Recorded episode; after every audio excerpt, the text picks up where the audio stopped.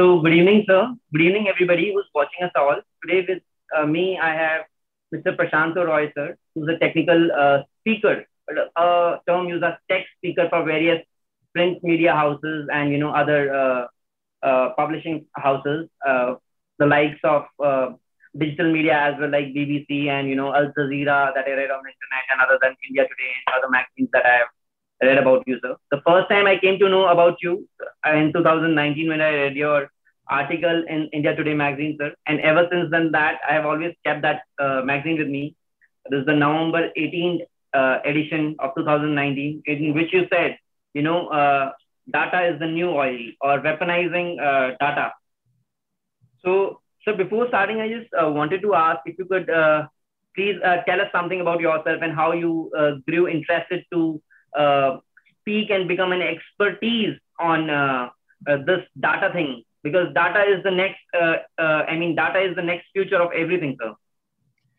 Thanks so much uh, dr mang. Delighted to be on your show. And you know really i mean this is a subject close to my heart. So you know my background is really i spent the first 20 years of my life as a journalist as somebody in charge of a publishing house which had a lot of technology publications so uh, that was Cybermedia, and we had publications like PC Quest and Data Quest and all of that. Uh, so before that, I mean, if I go back to my school and college, I used to do a fair bit of technology writing, and uh, including in professional, in publications and in some magazines, newspapers, and so on. So when I left college, I pretty much smoothly got into writing, journalism, and very quickly joined this organization. Uh, so that was about 20 years. And then actually, I moved on to a slightly different role in terms of my day job, uh, which was I moved into public policy, but continued with my engagement with technology. So while I still work in that space in public policy, looking at data policy issues, digital policy issues, and so on, uh, what I also do is I, I, write on technology areas. I write and speak on some of these areas related to public policy around technology. And the third area of interest for me is green and green tech is something that I've been working on a little bit. My own home is the first certified green home in the country and so on. So that's a kind of background to uh, how I got here and what I do and what I'm interested in. Yes, sir. Uh, your subject of and your house, the greenhouse country's first house and five star accredited greenhouse. You know, that's a subject of great interest to all the environmentalists around the world. I wanted to come to that, right? But before that, I wanted to show my users the article that I have, you know, weapon, weaponizing data, the new oil. Sir, why do you say that uh, data is the new oil? So, you know, I think this term has been used a lot for uh, data of late. And uh, I think in the last few years, we've been using this, hearing this thing continuously about the value of data. So, like oil, data flows, like oil, it's extremely valuable. There are, however, quite a few differences because of which data is possibly more valuable than oil ever was because oil is ephemeral, it's transient, it's you use it up and it's over. And we have limited finite quantities of oil data is pretty much infinite because you know you have enormous and you have growing rising volumes of data from billions of devices and sensors which are going to be coming. That data is more and more valuable. And when you use it like oil it doesn't sort of get consumed and finish right? The data still is there. You can reuse it. And then you can add value to it. You can derive more and more stuff from it. So for example you may have sensors which sense people movement or traffic movement that's just raw data. But now you can do a lot more with it. Or you have, say, Uber or a taxi service like that or an app aggregator service like that, which takes a lot of data from where the trips are, where people are mostly picking up cars from, where they're going to, what is the average length of a trip, etc. So that's raw data. But somebody else, let's say a competitor or somebody who's able to access that, or even some other service, you know, which wants to look at, let's say, COVID patients or COVID relief or you know food delivery services or whatever is able to really is going to be able to mine that data and it would be a gold mine. So that data then becomes really valuable. So even though this comparison started with oil, we find actually data can be far more valuable than oil, especially because you can add value to it. You can do far more with it. than you ever started out with and it doesn't get consumed it becomes more and more valuable and that's i think why uh, you know the article you showed we spoke about weaponizing. Uh, the fact is countries are uh, becoming very interested in um, the value of data uh, whether data is a sovereign asset or not and that's something india has been particularly interested in. So weaponizing in the sense you know the value of data is so much that you can do a lot of stuff with it and you can even weaponize it and you being it could be any third party which can get data data which has leaked from a database and you can combine it with multiple data sources and you can actually weaponize it and use it to do harm or you can use it to do good so it's a wide range of things you can do with data and it's probably the most valuable resource we have today now sir the question that I wanted to ask with it was how we are going to weaponize it, and that you have answered it very well, right? And you know, they have just generated a new resource out of nowhere, and uh, the algorithm for social media that I have been studying, it like works on more content creation. You know, even if I was studying the algorithm of various social media, and says, you know, if there is more and more content creation, and and content is being created every day if people want to survive, right, sir? But I wanted to, uh, the first time everybody got to know about how big this data problem is uh, by the Cambridge Analytica Picasso that happened, sir. Cambridge uh, Analytica Picasso that happened, sir. You know, but but the uh, but the common man really doesn't know what happens. So if you could just shed a light into the uh, two things, sir. One is the Cambridge Analytica uh, for the viewers to just know how big the problem is, and the second thing was, sir, uh, how this Italian software that you have been talking about, you know, gets into the phone because people still do not believe, right? See how the software gets into your phone and can hack your personal life and, you know, put you at a risk. So. So, you know, the Cambridge Analytica thing, and I think there will be probably many examples of this, but that is one high profile one which actually came out and it was investigated and it was tracked down, uh, where essentially a third party application sitting on Facebook uh, was able to gather information which is derived from simple surveys uh, and matching that with information that Facebook had. Uh, you know, and simple surveys could be, for example, you know, just a two-line survey. Okay, what kind of food do you like, etc. Then political beliefs. Okay, do you like this or this? Okay, all this together, when you aggregate, you begin to profile people and when you profile people and add it to act their actual personal information, that becomes pretty valuable kind of information. On top of that, if you write the requirement or the ability to uh, make outcomes happen. Okay, now for example, Brexit. Okay, uh, and this was an actual example there that, you know, if you wanted to make people believe that Brexit is a good thing, you could start putting leading kind of things out there, you know, leading kind of questions uh, out here. Or similarly, if you were to look at, let's say, you wanted to put in either, you know, you wanted to wanted people to either vote for a political party. Uh, you start by putting leading questions out there, or you start by putting, for example, leading images out there. And you say that by the way this image was that of some violence which happened when the other political party was actually in power.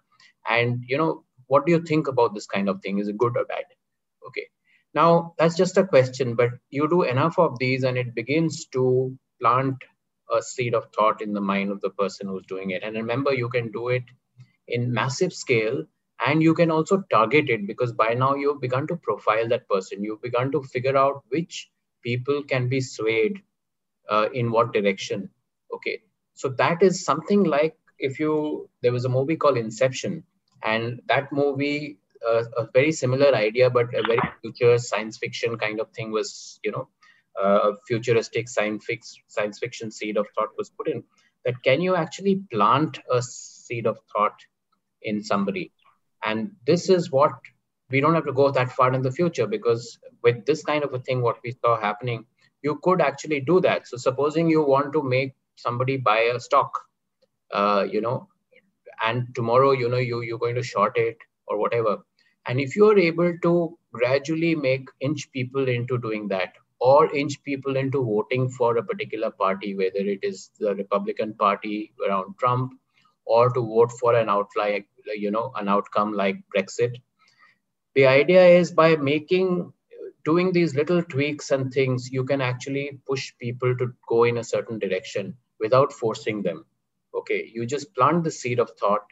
That is extremely powerful. That's a very, very powerful kind of uh, ability to be able to do that. And today you can do that with the whole digital ecosystem by putting a mass of information, which we've seen in WhatsApp also, you know, people get very easily swayed by WhatsApp rumors. Now combine that ability of sharing targeted WhatsApp rumors with targeting and profiling of the people and figuring out which people forward what kind of messages. Now you know when you want to send a certain kind of message and amplify it, whom to target in that list. That is the kind of thing which was very worrying.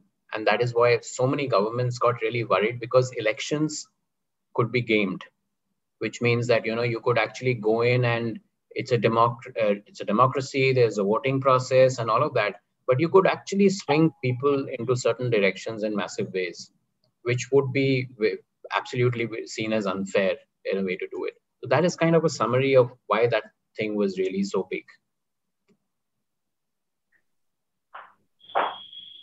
So this uh, digital ecosystem that you spoke about, you know, and how we manipulate or plant an idea into somebody's head.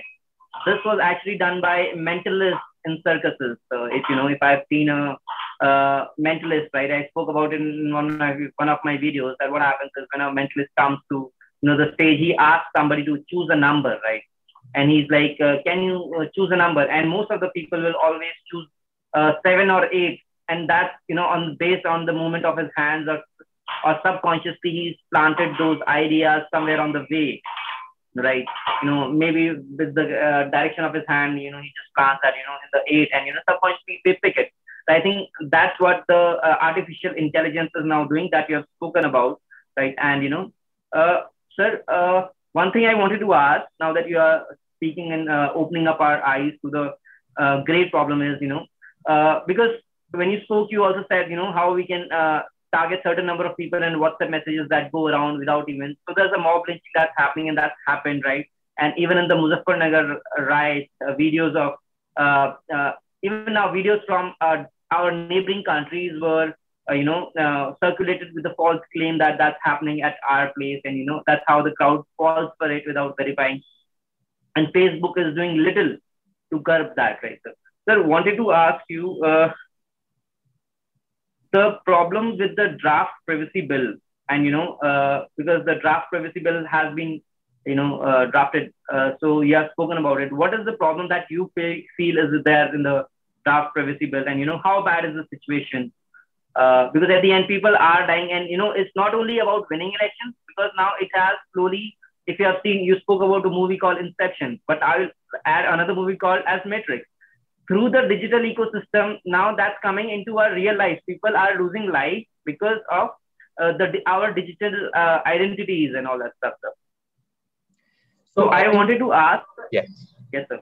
Yes, sir. About the uh, privacy bill that's been drafted, sir. Okay.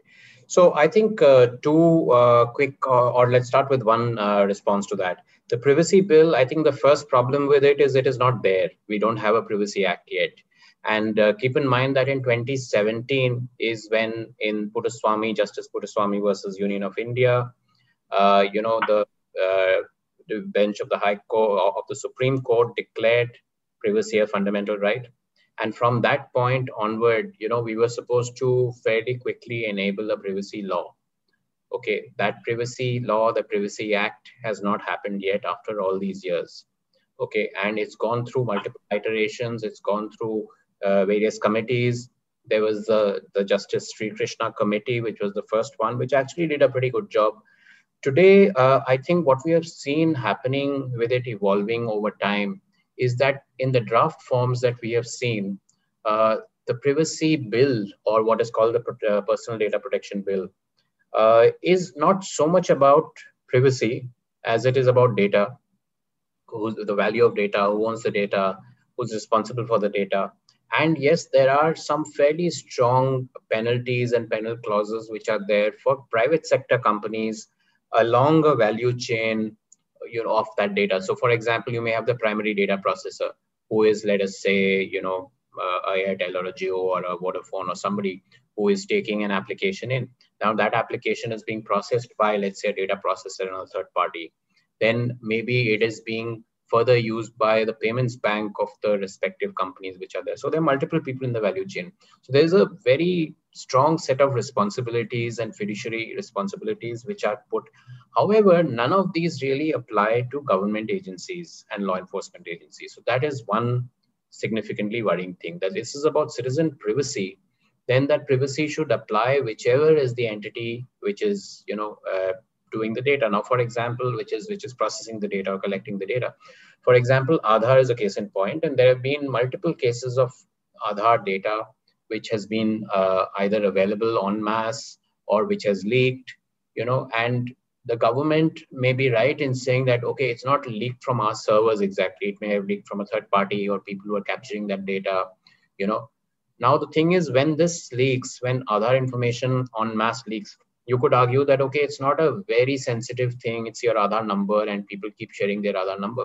But you can combine that with a lot of other databases. And when you combine all this then it becomes a very potent database because you know you can combine it with you know with mobile phone numbers then you can combine it with maybe bank account numbers.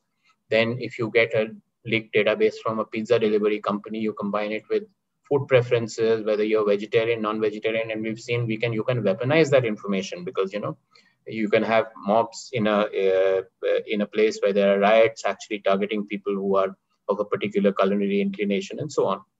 So this is uh, this is actually worrying that there should be very extreme uh, focus on protecting the citizens privacy okay? But there are sweeping exemptions which have been actually afforded to law enforcement agencies uh, which includes you know things like uh, for for police, for example, the police can pretty easily seek a lot of data through a simple section 91 CRPC request. Okay, and they will simply send that to a service provider, and the service provider could be a restaurant or whatever. And typically, they will simply go ahead and give that information. As of now, there is no protection on any of that information. And even when the new bill comes in, uh, in the form that it is, it doesn't really protect the citizens' right to privacy. So I think these are the two things the overall the focus is less on privacy and apparently more on the value of data how it's a sovereign asset you know the the country kind of has a right to that data etc but it doesn't focus so much about you know what happens when the data goes or especially if there are government agencies or law enforcement agencies involved. So that's a long answer but i think that's a set of worries. But i'll just go back to my starting point. I think the biggest issue is we don't have a privacy law yet and that's of tremendous concern. And we are seeing that concern play out in so many ways such as you know uh, so much of data leaks. You know there are phishing uh, attacks. There are breaches which happen. There are you know entire databases from air india etc so there is no way to really tackle any of that or no easy way because that privacy law uh, is not there right now. The second is that we are seeing a lot of other laws in the absence of a privacy law, they are putting in various clauses on privacy. So, for example, this e-commerce set of laws which actually came out, which were under the Consumer Protection Act, which appeared to target Amazon and Flipkart in a number of ways and uh, will potentially maybe hit their business in some way, etc. But that has put in various clauses on privacy.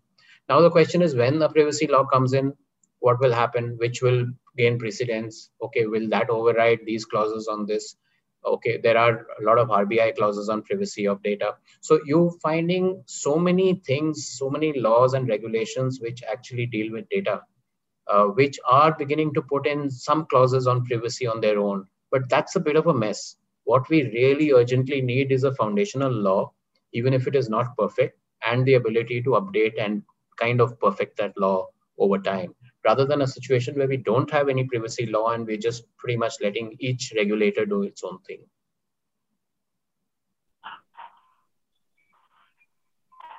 So you spoke about section 91 being used by the local police stations to fetch out data or any kind of information, right?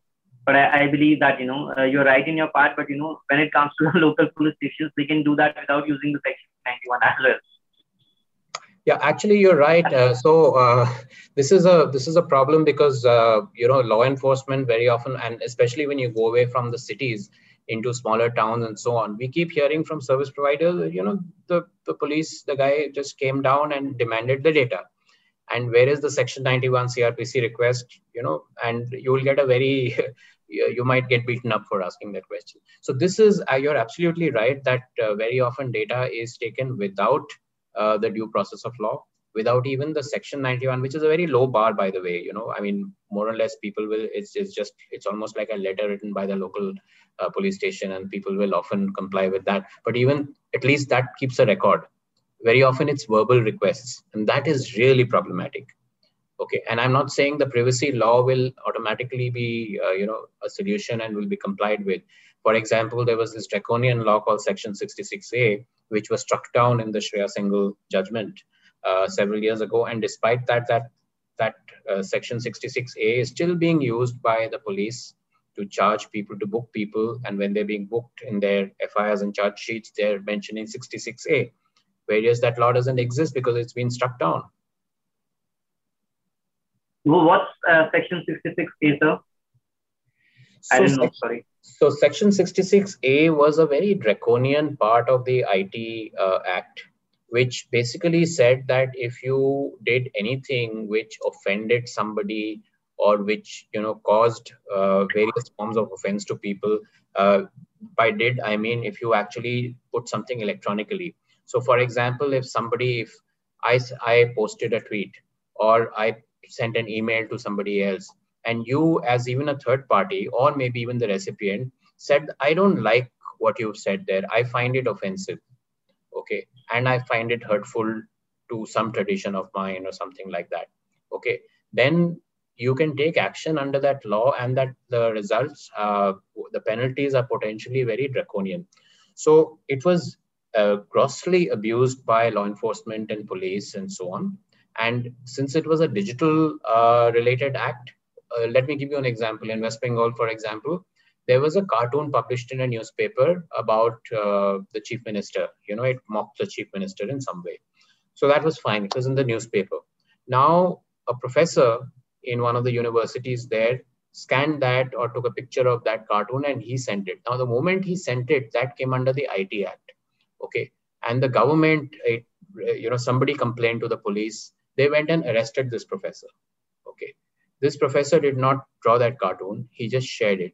Okay. And he was booked under section 66A because somebody was offended. So it was very sweeping. It didn't define what is an offense, how, you know, what particular clauses does it hurt, uh, you know, religious harmony, does it hurt something else? We already have very sweeping uh, laws, by the way. We have blasphemy, you know, we have section 295, we have things which which potentially disrupt communal harmony. So if today somebody makes a joke about a cow and he may not mean to offend anybody, but somebody could take offense and then, you know, very quickly there'll be multiple charges booked. But 66A made that a lot easier. And that was challenged by a young law student called Shreya Singhal uh, in the Supreme Court.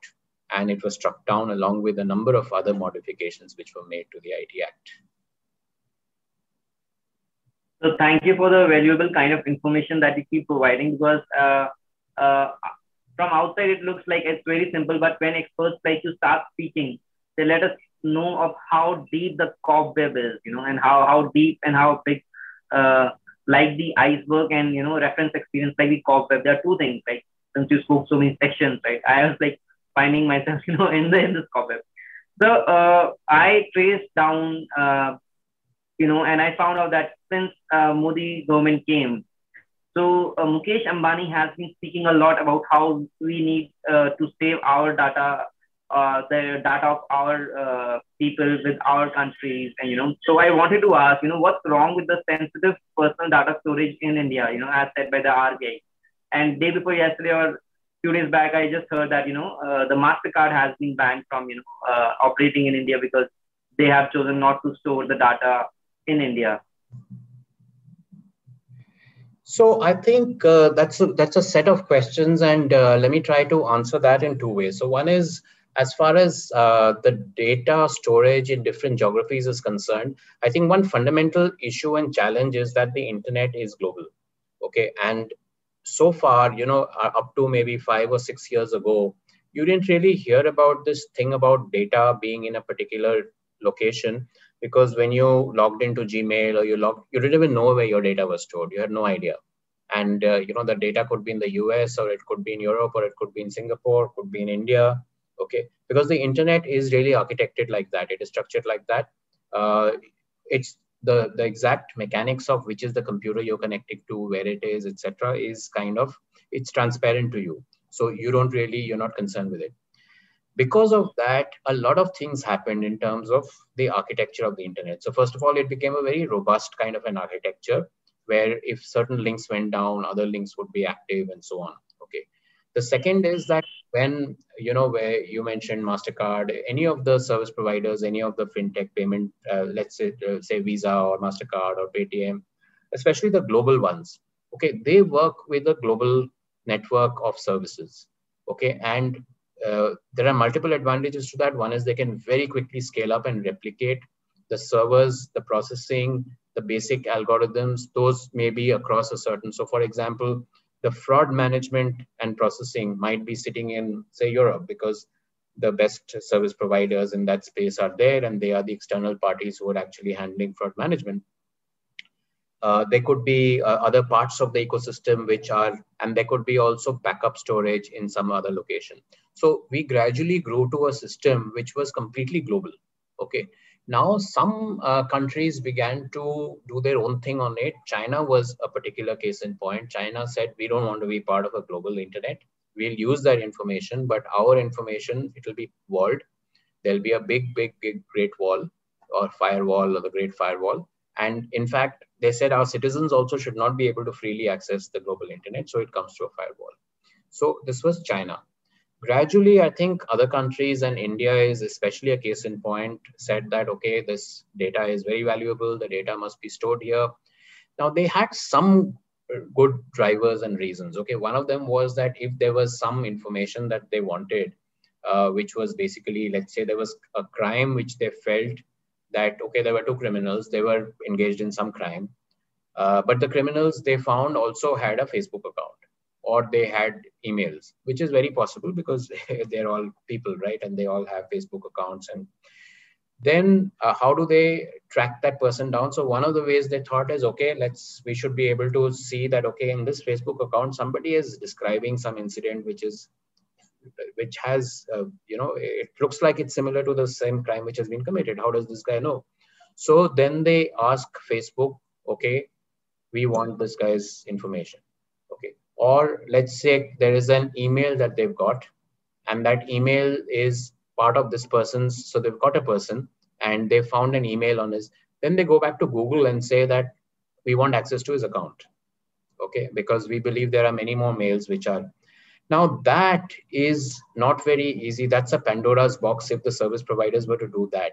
I mean, just imagine if you know you trusted Google with your mail, and then if you if if let's say a police inspector somewhere had the ability to actually walk up to Google and demand information, okay, or walk up to Facebook and so they have to really consider this factor that uh, this could really open up a Pandora's box with many countries potentially abusing it, even if India, you can believe, is benevolent and would not abuse it or so on. But there could be a lot of individual actors who might abuse that information.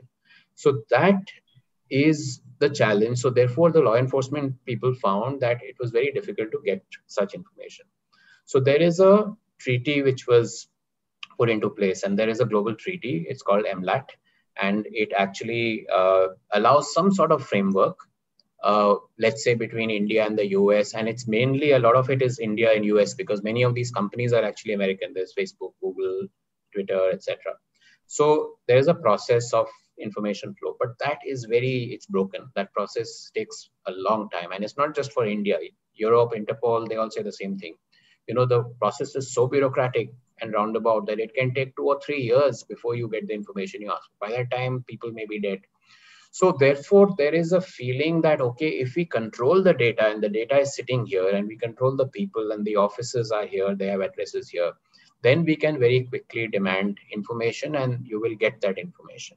Now that is not entirely and strictly correct, but I will jump forward to the situation, what is happening now, because with China leading the way, India also saying that, okay, you have to store everything locally. If it is anything to do with our citizens you're gradually balkanizing the internet. You're breaking it up into parts. Okay. You're saying that okay all the servers which are serving people in a particular region must be here. And by the way it, you can go, even go further. At one point of time, Uttar Pradesh said, "Oh, we think all Uttar Pradesh citizens' data should be sitting in Noida, and why should it sit in Delhi or in some other state?" So you can actually keep going further and further with this, and it becomes uh, a counterproductive, a lot of replication of resources, etc. B, it becomes very expensive for the company because they are not able to uh, reuse and deploy resources and things that they have. Three, the, I think the biggest uh, challenges for companies like say Visa or others, you know, who deal with credit card and financial information, they do a lot of machine learning and AI to look at uh, fraud related response. And so there is automated. So for example, if let's say a person takes a, a debit card, okay, and uh, it has been seen that debit cards have been replicated. Okay, there have been there are scams, there are scanners, and let's say three four people get copies of that debit card, and they start withdrawing cash. Okay, now the system begins to detect that hey, this cash has been withdrawn here at this ATM. Okay, in such and such location. The next one within minutes in another location, but that location is five kilometers away. Okay, now you can put in algorithms which say that faster than this, you should not be able to travel between two locations. Okay, and it takes a decision. Now, sometimes decisions are at the edge of what has been decided that, okay, maybe it's possible, but it's not likely. So what should be, in that situation, this problem gets escalated. So you swipe a card, you're waiting for approval. It has got escalated instantly to a human. The human operator looks at the information, takes a call and says decline because it looks like it could be fraud. Okay. Now, later you get alerts saying that somebody tried to charge your card three or four times. Okay. And then you call up and say that that was not me. My card is with me. I'm not in those five locations where you are. Now the system learns one more thing that the call it took was correct. And the entire machine learning system learns that. And that is instantly replicated worldwide. Next time, if somebody tries that same stunt, and this could have been in Vienna and now he's trying it in Gurgaon. Okay, the system will take this call and prevent that thing happening. This is the global AI, ML, artificial intelligence, machine learning uh, kind of network, which you will interfere with if you completely balkanize that thing. Now you will slow down this process and you will have to wait for that information to be sent as algorithms to another country and they will implement it separately because you don't have the same global processor. So this is a problem with this balkanization that we are seeing today on the internet. So thank you for explaining the entire uh, disadvantages of uh, of how centralization of uh, the information that the uh, state governments or the central government is trying to do is going to harm us, right? So, uh, our before you, sir, I had the opportunity to podcast the technical scientist, and you know he was Mr. Sam Pitroda, and we spoke in length, and you know he explained me a lot in detail about you know centralization, uh, you know, and how the move we are trying to control is going to be very harmful for our, for our country. And right, and I believe that for the very same reason, Bitcoin is also working on the very same thing, right, sir? It's a complete decentralized exchange, and that's why it's going to be such successful, right, sir? And now that when you were speaking about, you know, since uh, artificial intelligence finds out how uh, how one criminal, you know, is suppose he is using his Facebook profile and you know, uh, similar cases happen. So there's a criminal from near uh, Meerut of Muzaffarnagar that ran away. He's called the luxurious, uh, luxurious. He has a taste for luxurious uh, cats and uh, you know LV watches and all that stuff. And he ran away from Meerut in a very audacious uh, stunt by making all the policemen drink in a bar, right? And then few weeks back, that in the newspaper, it was found that he was using his Facebook, right? in, in Switzerland or somewhere. So if a person is like having uh, having something to show, right, he will somehow die without the audience, right? And then he was using that. That's that's how I was reminded. So now now that we have been uh, speaking and you know how sensitive data, uh, personal data is harmful for us, you know. Uh, I want to ask because the digital crimes are at the peak and digital crimes are very, very underreported. For instance, I tell you that I was I have a friend that you know I was talking to her on call and she's like, you know, I just saved myself from uh, being uh, I mean burgled by somebody because you know they were asking for my account details. I was like, what happened? Like somebody claiming to be from PNB MetLife and they call and they were asking details. And I said, you know, she's like so far from me. And I said, you know, I felt the same thing I got two hours before I got a call as well today, right? So this is what's happening to us. But uh, uh, but sir, other people who are not on social media uh, or on digital platforms or our bad population which is not using these digital devices safe, uh, are they safe or how can an individual from a middle class using gadgets save himself from these uh, digital uh, hijacking that's going on, sir? Okay, uh, tough question to answer because uh, there's no easy answer. So let me try to tackle it in a couple of ways. Okay. Uh, the fact is that today you have a situation where you have 650 million or more people who are uh, already on the internet on mobile devices on smartphones uh, you know on either 4g or wi-fi or so on. Okay you have 1.2 billion uh, mobile subscriptions which translates to about maybe 800 to 900 million actual users. Let's say 800 850 million. A lot of these people are uh, they're what you could describe as lower on either the literacy or the digital literacy level or they may be uh, not from the mainstream languages you know so maybe english hindi etc are not their first languages which is very likely. So therefore most of the apps that they're seeing etc are not. So essentially they're not very familiar with these apps. Okay they're not familiar with the digital process. Maybe they're low on digital literacy. So clearly they are easier game for phishers and hackers and things like that. However, having said that, I must tell you that a lot of the higher value scams which have been happening in terms of, let's say, MSMEs, which is you know basically small businesses being uh, targeted uh, through phishing uh, attempts, which are essentially just emails. You know, I mean, there's an email now. You are buying from a supplier, you are paying to the supplier. The supplier sends you a mail saying, by the way, my bank account has uh, changed this time because you don't find anything wrong with it but you know you don't realize that either your email has been hacked or it may be a slightly different email address with a with a little change in the actual email. Okay and then you go ahead and send it to that and you send 5 or 10000 euros uh, to a different account and then you do it one more time and then you know your supplier sends a mail saying by the way you're not paying me. And then you now this is very common. Okay these are obviously not low literacy, bottom of the pyramid people. These are people who are running businesses and they are aware of the issues. So I think one clear thing that's happening is most of the attacks, phishing, uh, all of it which is happening, the mega scams, the bulk of them involve social engineering in some way. Okay, they're not really technical hacks as much in the sense that they're breaking into something and taking over, though sometimes they may be doing that. But there's social engineering. They're trying to convince you to do something which causes that harmful situation.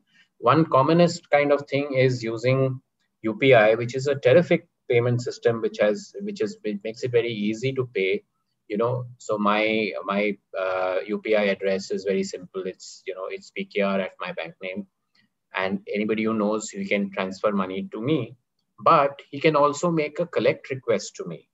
Okay, he can actually put in that address and say that I'm requesting for 5,000 rupees for something. Okay, now I have to approve that. Okay, so the commonest scam here is that you know you advertise a table or a chair on a site which sells secondhand furniture or whatever it is. Okay, and somebody calls and says, "Hey, I want to buy that. I like it, and you know, 5,000 rupees, no problem. I'll pay it. So I'm going to pay you by UPI. What's your UPI address? So you give the UPI address. He says, "Okay, now I'm initiating the payment. You'll get a confirmation code." Okay. That's like an otp so what's the otp and you give that otp without realizing most people don't realize that you actually don't need to give an otp to receive money.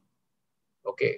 There is no password required to. So that is a collect request for 5000 which has happened on you which means he has then you say that hey there's something wrong. Uh, i seem to have got a debit you know instead of he says oh, oh, oh there's there's a mistake. Don't worry i'll just reverse it. Okay and he does the same thing again. And it's so common. People have gone through three or four of these 5000 5000 5000 5000 and then their account is cleared. Or by that time they realize no there is a problem here.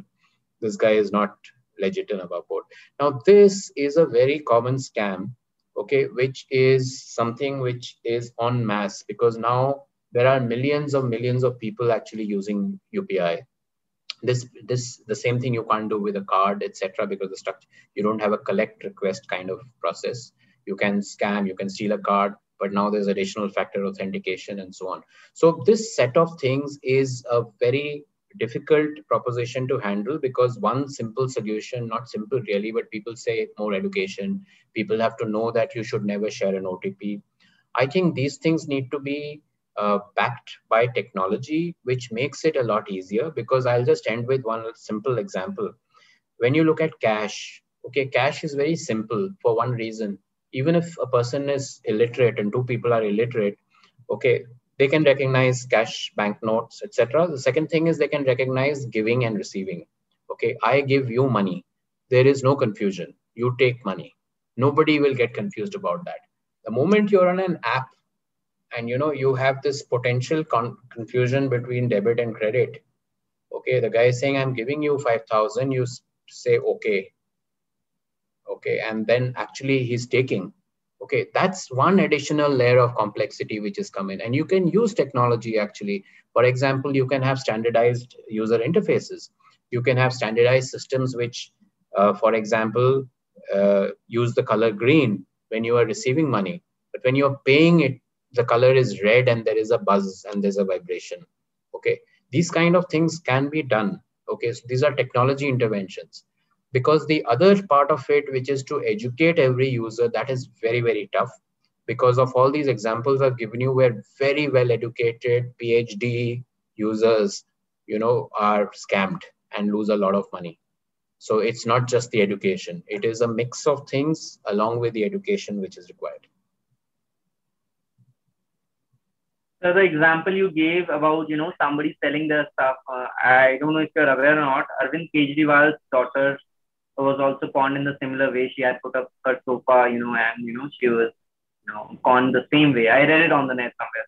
Yeah. And you know, uh, sir, uh, thank you for telling us these beautiful examples, and I hope these help the users. So there's some similar and some very interesting that I want to ask, right? When it comes to crypto, sir, because you know they say that they are using blockchain technology. You know, I just wanted to ask, sir, since you are an expert, uh, how is what is blockchain technology and how can that be used into our uh, day-to-day uh, data uh, and all that stuff because they are saying that blockchain is the future and that's not hackable. Uh, Bitcoin has not been hacked since 2008, and you know it's very tough. Sir, so can you give your insights on this?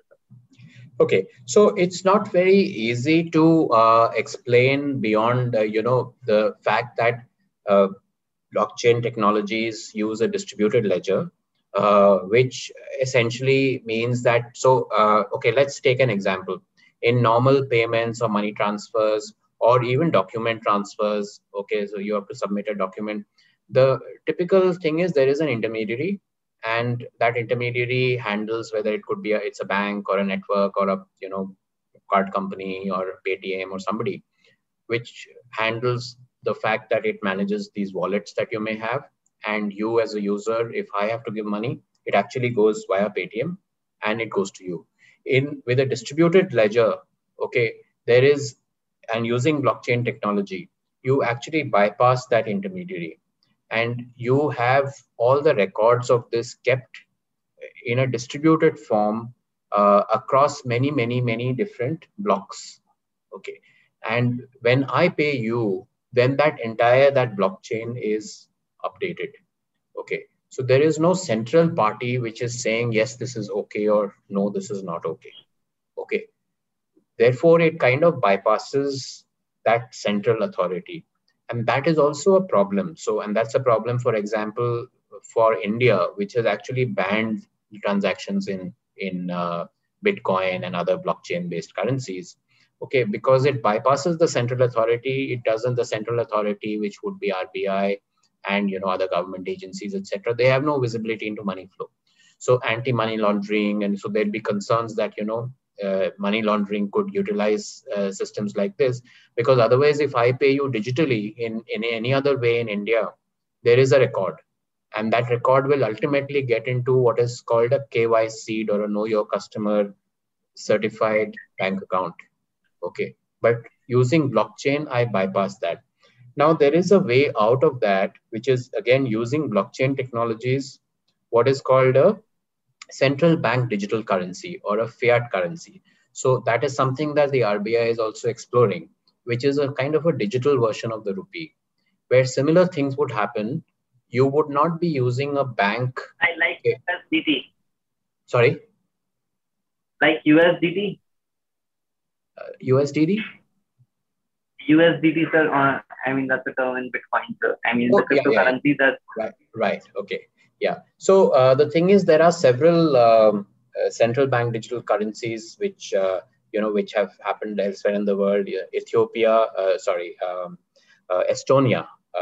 Estonia has been really ahead of the curve in a lot of digital areas, and the CBDC or the central bank digital currency has been one. Sweden has been looking at a e-kroner, a digital kroner. India is considering uh, Uh, not very advanced talks yet, but is considering having a digital rupee. So that digital rupee, it would works. It would use blockchain. You would not have to transact via a bank. You could actually do peer-to-peer transactions. The only difference is RBI would have visibility into it. Second is unlike Bitcoin, which can be mined by a certain very elaborate process, which is very energy intensive and very compute resource intensive. Okay, it can be mined by third parties. This would not. Okay. Now the tremendous advantage. Uh, how is it different from the regular money? The regular money is actually it is it is backed by actual money currency which is there, which is typically backed by gold. Okay. But in the case of this, you know, this would be uh, they, these wouldn't be notes which have been printed. They wouldn't be currency notes. This would be in a blockchain where the ledger is actually managed by the Reserve Bank of India. And if you cannot uh, counterfeit it because if you try to manipulate it, the blockchain is changed. So unlike in the other digital systems or unlike in uh, currency notes where you can use sophisticated systems to replicate and counterfeit the currency notes, or you can you can hack into a bank and you know you can actually uh, transfer money from one account into another and so on. In the case of the blockchain, you have very strong control over that in a centralized blockchain.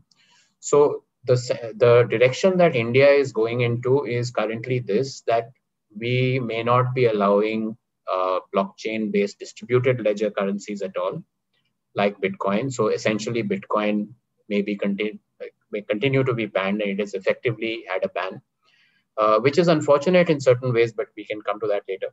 And instead, we go into the central bank digital currency or a e rupee or a digital rupee.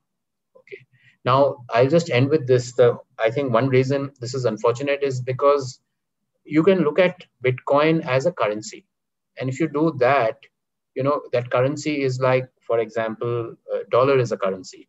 Now, is the dollar banned in India? Uh, it is in the sense that you can't go to the local market and buy in dollars, right? But you can trade in dollars, and certain restricted places like hotels, etc., you may be able to pay in dollars. So that would actually be a reasonable approach to take that if you treat it as a foreign currency and there is a conversion between Bitcoin and rupee, etc. So you're able to trade in the, with the same controls that you can trade in rupees. You can do forex trading, but you can't go and buy something. You can't go to the shop and say, okay, I'll buy milk and I'll pay you in Bitcoin, just like you can't pay in dollars. So that would have been a reasonable thing.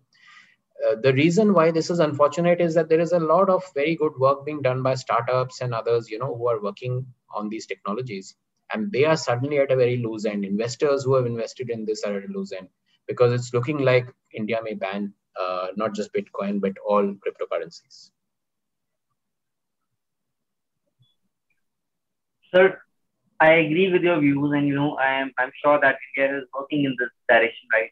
But the I'm like starting this, I feel that you know the more they ban it, the higher it's going to skyrocket. That's that's how that uh, crypto works. If I'm not wrong, sir. Uh, coming to the question and the theme of our uh, podcast, I feel that sir, I wanted to know that there are two aspects of technology. One is the thing that's being misused. The other is the advantages. You know, technology is taking a leap. You know, for a mankind, right? Like Neil Armstrong said when he went to the moon so I wanted to ask now that we are considering options of holding elections uh, digitally over uh, over mobile phones, like voting mobile phones, that will save us a lot of resources and all that stuff. So, but since I wanted to ask, right, because uh, machines can be managed, right? Do you think that you know the EVM machines? Uh, I know it's a controversial, sir, and you're not a government, but as an opinion of an expert or of a technology speaker and writer, sir, what are your views when uh, certain elements of the society or individuals of the society say that you know the EVM uh, can be hacked or not hacked? So, good question. I think this is something we've been grappling in for a long time, and not just us globally, because uh, you uh, you realize, I mean, India has been ahead of the curve in terms of EVM usage and introduction for a long time. The US uh, did not do EVMs, and even now they allow paper voting or paper ballot. And there is a reason for that. It's not as if India has magic technology, which the US doesn't have access to, or something like that. The reason is yes, machines can be uh, intercepted, they can be tweaked so a lot of it is based not on the security of the technology, because finally, you know, if you have un- unrestricted access to a particular machine, just like you know, a bank may be totally secure, but if somebody knows all your login details, etc., they can get into your bank account and then do certain things, and they have access to second-factor authentication, your, your OTP. So once you have the access, you can actually uh, do quite a quite a bit of uh, uh, stuff with it. So uh, from that point of view, uh, I'm sorry, I just have to just remind me what is the subject that we were talking about? So we were talking that we, we are talking on can uh, EVM machines be right. hacked? So on the, uh, the, the question is, as far as the EVM uh, part is concerned, okay, uh, therefore it is not so much about the uh, intrinsic security of the chip, but the access and the examples I gave. Uh, the trouble is it depends entirely on the the entire uh, end-to-end security chain and the the you know the chain of confidence as it were for that EVM machine you know who has access to it so there's a huge amount of physical security which is actually involved in ensuring that that chain of you know that control it's just like evidence you know chain of evidence okay, if you have uh, evidence which is picked up, which is very sensitive in a crime, you have to ensure that the chain of evidence and, and you know, at no point does it go out of, uh, you know, control, out of reach. By the same token here, you do have that issue with uh, EVMs potentially.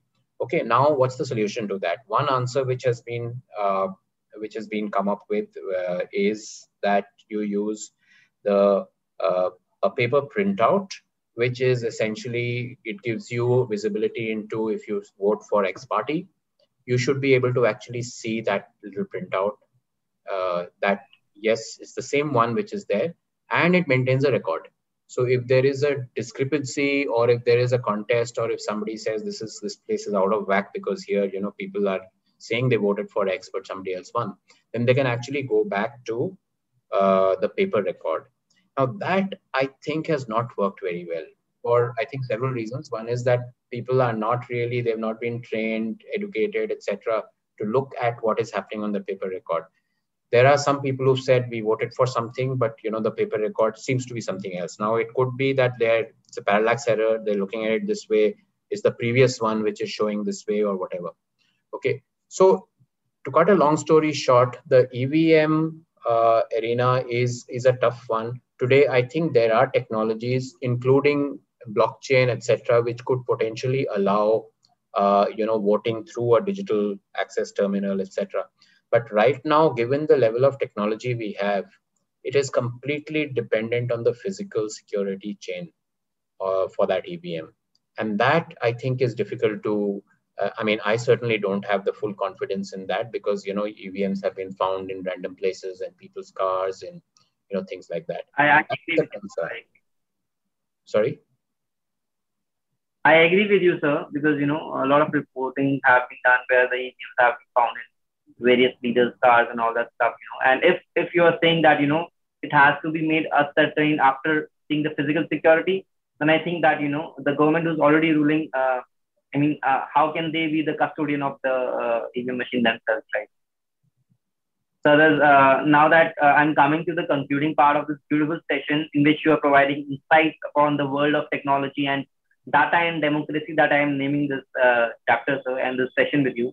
So there, before moving on to the topic that's very close to the heart of all the people before because because I was reading about you and I found out this green home technology that you know uh, you are the first green home uh, uh, that's in Delhi, right? So, so I thought I in my mind thought that you know uh, when I'll be talking to you, uh, your house might be having hanging plants behind you, and the curtains might be like those tree creepers because that's the first green home that is visualizing this. And you know, inside of lights, there might be some uh, uh, ecosystem, uh, sunlight storage, or I mean, I, I mean, uh, those that there have been in Asian systems, right? So, how is your home like the? Uh, I mean, tell us something about your eco uh, greenhouse, the first greenhouse of Delhi. Okay, so um, this was the first certified green home in the country when it got certified in 2013-14. Uh, before this, you possibly had, uh, you know, you had homes which people did maybe greener things and and better things. They've been homes which have been built from earth, from you know, a lot of traditional techniques. But since you didn't really have a certification which applied to them, now what is a certification? for quite some time for you know well over a decade before that you had large buildings which could be certified and they're certified by two or three systems the global system is uh, by the usgbc the us united states green building council and they have a rating system called leed okay uh, so leed and in that leed system you can get different ratings up to platinum.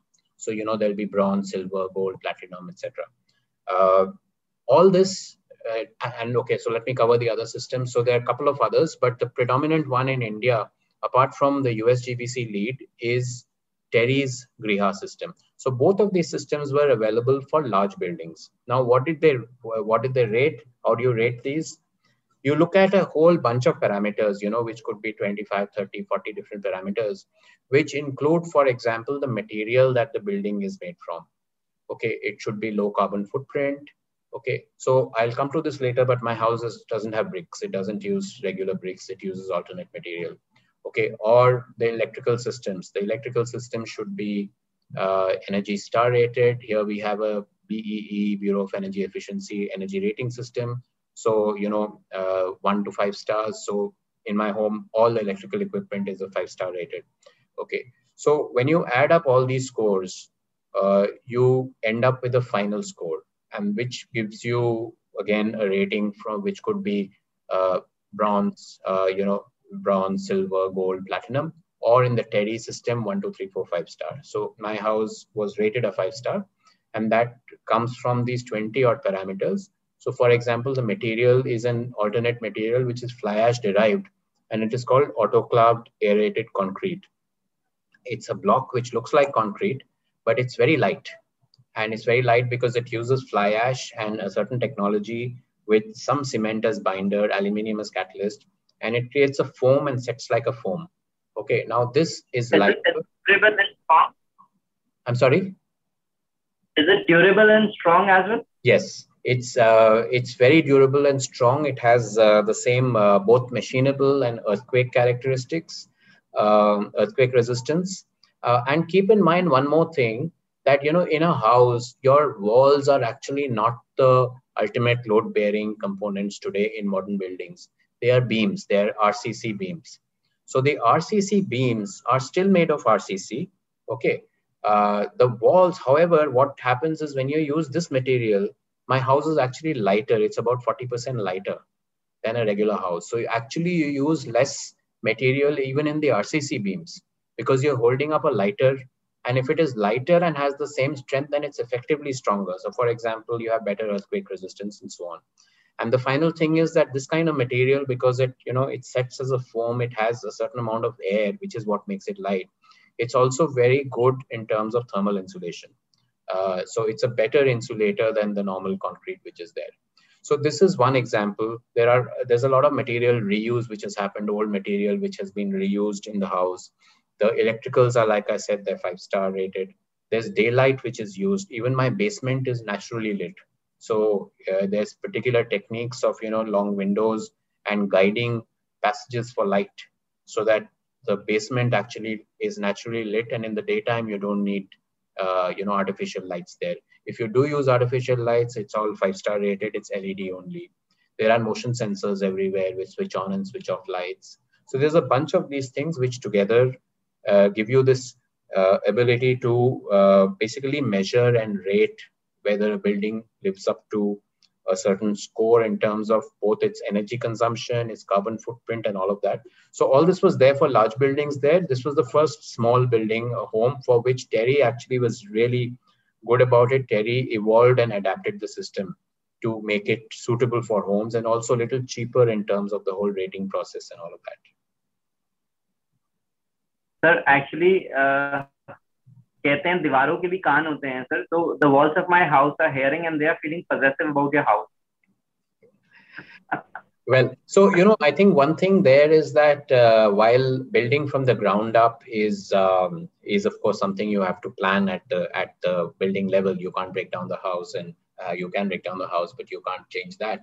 But there are many things you can do in a house to actually uh, make it greener, including a green rating. So if you look at the 20 odd parameters of the Griha, SVAGRIHA system, which is there for homes, okay, the material, you can't do anything. Your walls are whatever, whatever they are.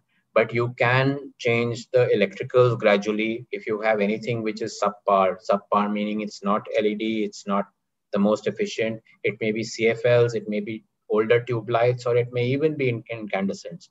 That's the first thing you gradually, and that's what you know. I, I uh, I have a place in Gurgaon in, in a condominium complex where everything was traditional tube lights. Gradually, I worked on that, and we all had support of the residents and all, and we changed all of them to LED lights, and that drastically dropped the power consumption. Okay, it also reduces the power required for backup. So if you happen to stay in a city where there are power failures, then you can use a smaller inverter to actually back up the entire house because everything is energy efficient enough for the backup to last much longer which is also an advantage. So there are some things in this which are basically you know things which will benefit the environment but a lot of people might ask but what is in it for me? Okay but there are some things where you actually gain and natural light is another one a well designed green home. In fact a well designed green building if you go into a large building so for example the rajiv gandhi international airport in hyderabad is a i think three or four star TERI Griha. You'll see a lot of natural light and that's true now in a lot of a lot of large airport buildings also so natural light, lower electricity consumption, lower water consumption, the water uh, flow, the entire water flow, the devices, the fixtures, they are low flow, very, very low flow. The flushes and WCs and cisterns, instead of using six liters or eight liters of water, they use three and four liters of water, you know. So ultimately there are uh, concrete tangible benefits also, and there is, of course, uh, the environmental impact which you're helping reduce. Sir, I am so bewildered to know about the efforts that you have put into, you know, one side you are promoting technology and speaking about technology. There's like a, uh, there's like a, a, very opposite side to you, and, and the other thing is a responsible responsibility about environment that you have taken upon yourself, right? So there's one thing that I wanted to ask, right? Because since our theme is technology, and I want to conclude the session with this thing, right? Because you know, as much as I may ask, I may never know about the subject of technology and data and democracy more than you, right, sir? Uh, so I wanted to ask, you know, what a lot of ministries fail is in, you know, they don't uh, research and plan for the future, and you know, they don't have a research and analysis, and they're not very predictive about the future, right? So I just want to ask you, sir, of there are two things that what we know and what we don't know, that what we don't know. So tell us something about data and democracy that we don't know, we should know to end the session, sir? About data and democracy, I think it's really, uh, I would uh, say it is the understanding that your data uh, is is valuable and it can be used in ways that you would never imagine. And I think the Cambridge Analytica thing gave us one insight into that, that, you know, just answering questions, you know, simple questions and quizzes, how can that be added and combined and concatenated with your profile information to get devastating kind of power over a democracy okay? Or you say that okay i i you know i don't think so much about privacy. I have nothing to hide you know? But people don't realize that the data that uh, you know they are sort of leaving a trail off in the ecosystem including you know motion sensors and so on okay? That data can be really utilized and that's one of the reasons many countries have actually taken a call on not doing certain things for example, automated meter reading. Okay, you can electronically and instantly read meters which have remote readable capability.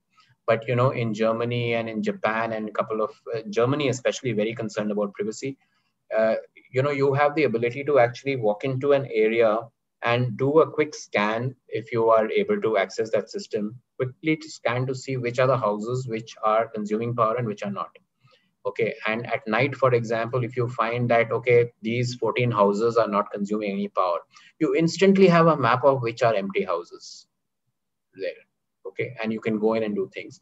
Uh, data uh, you know uh, the government is talking about non-personal data and the utilization of that but a simple food delivery app okay which delivers food to households you know? And here for example if you do a mapping from that data even without personal data you just know that okay in this area there is for example the predominance of non-vegetarian or even maybe beef dishes if if that applies in that part of the country.